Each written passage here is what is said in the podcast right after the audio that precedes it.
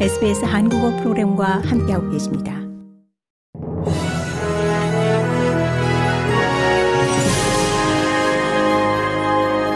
(2022년 12월 20일) 화요일 저녁에 SBS 한국어 간추린 주요 뉴스입니다.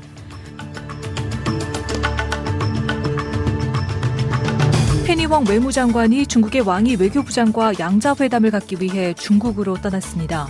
호주의 외무장관이 회담을 위해 중국에 초청된 것은 4년 만에 처음으로 양국의 긴장이 완화될 것으로 기대되고 있습니다. 왕 외무장관은 내일 베이징에서 호주와 중국 외교관계 수립 50주년 행사에 참석합니다. 왕 외무장관은 대화는 열려 있다며 중국과의 관계를 안정화시키기 위해 인내심 있는 단계를 밟아왔다고 밝혔습니다. 그러면서 앤소니 알바니시 연방 총리가 호주와 중국, 양국이 건설적인 관계를 구축하길 바란다는 것을 확실히 했다라고 말했습니다. 빅토리아주의 제60회 주의회 회기가 열린 가운데 다니엘 앤드루스 빅토리아주 주총리는 촉법 소년 연령을 상향시키는 것에 대해 암시했습니다. 호주 주와 territory는 작년 개최된 전국 법무장관 회의에서 형사 책임 연령을 현재의 10세에서 12세로 상향시키는 것에 대한 계획을 개발할 것에 동의한 바 있습니다. 한편 원주민 아이들은 비원주민 아이들보다 구금될 확률이 9배나 높습니다. 머리강에 대한 모든 비필수 활동을 폐쇄한다고 피터 마러나우스커스 남호주 총리가 밝혔습니다. 마러나우스커스 주총리는 홍수로 강의 수위가 계속 최고조에 달하고 있는 가운데 빅토리아 주 경계에서 웰링턴에 이르기까지 수영과 낚시 등에 대해 즉각적인 규칙을 시행할 필요가 있다고 설명했습니다. 그러면서 부동산에 대한 접근과 구조 및 출근 등과 같은 필수 활동은 여전히 허가되지만 공공 안전을 위한 조치가 마련돼야 하는 상황이라고 덧붙였습니다.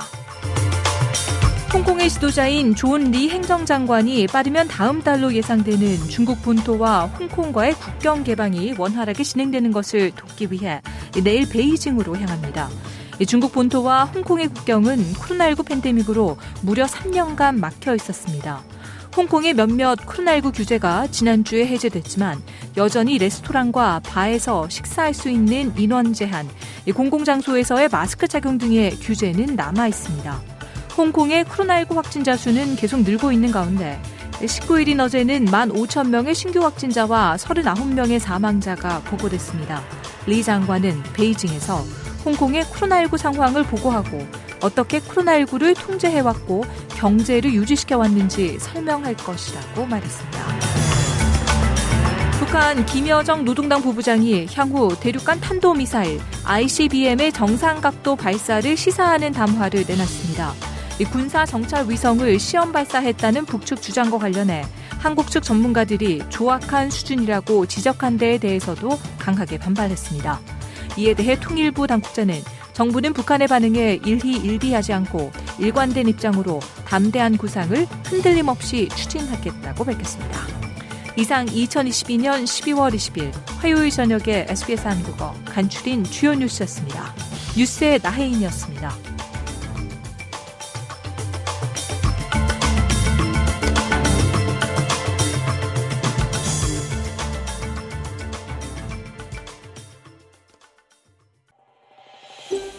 더 많은 이야기가 궁금하신가요?